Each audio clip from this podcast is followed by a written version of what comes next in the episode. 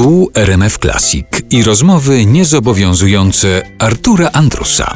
Magda Czapińska jest dzisiaj naszym gościem w Niedomówieniach w RMF Classic. Rozmawiamy, co chyba naturalne, o piosence. Wspomniałaś o tym, że zaczęłaś pisać piosenki dlatego, żeby udowodnić, że nie.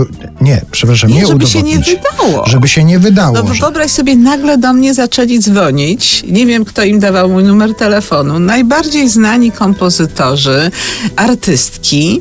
Oni byli przekonani, że ja mam pełne szuflady jakichś tekstów, prawda, że marzę o tym, żeby...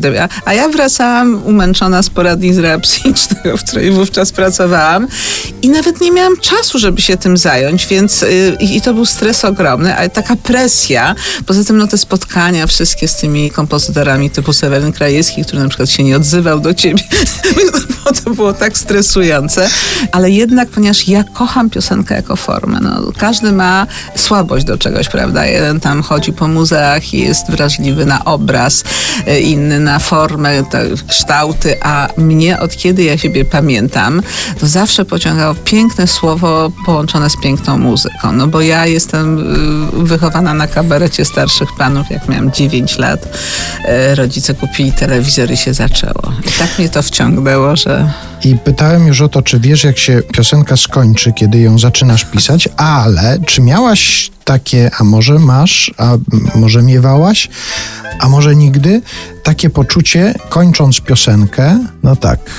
I to już jest chyba ostatnia piosenka, którą ja w życiu napisałam. Ja już nie będę miała nigdy żadnego pomysłu. Zawsze tak mam. Zawsze tak mam. Mało tego, jak ja zaczynam pisać, to ja nie pamiętam o tym, że jestem Magdą Czapińską, która jest członkiem ZAX-u i nawet dostała właśnie nagrodę na stulecie ZAX-u i nawet y, tacy mistrzowie jak pan Przybora, Wojtek Młynarski, Agnieszka Osiecka na, zachęcali mnie, pisz, pisz, bo jesteś dziewczyno zdolna. Nie, ja o tym w ogóle nie pamiętam.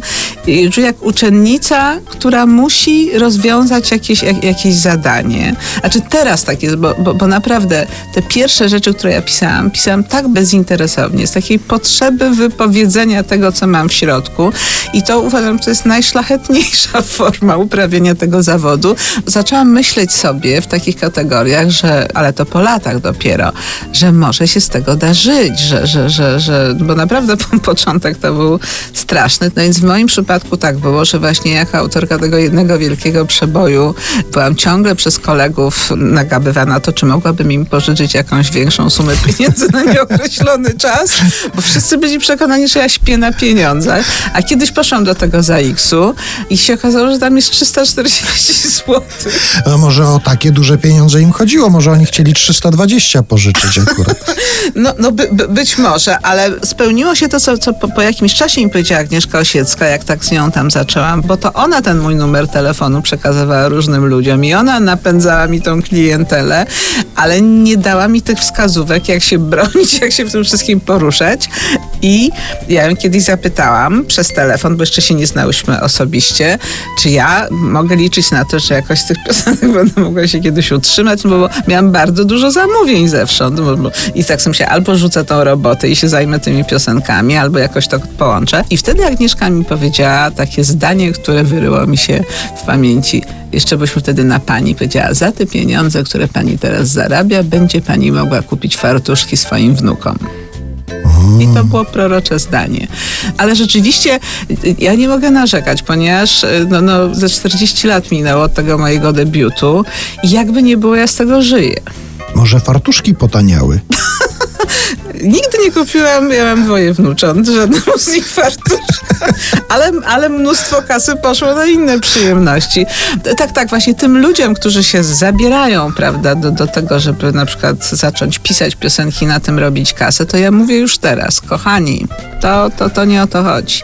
Przysięgam, że kiedy ja pisałam te najważniejsze moje piosenki, nigdy w życiu nie pomyślałam o żadnych pieniądzach. Ja po prostu musiałam, musiałam to napisać i nagroda jest bardzo odroczona w czasie.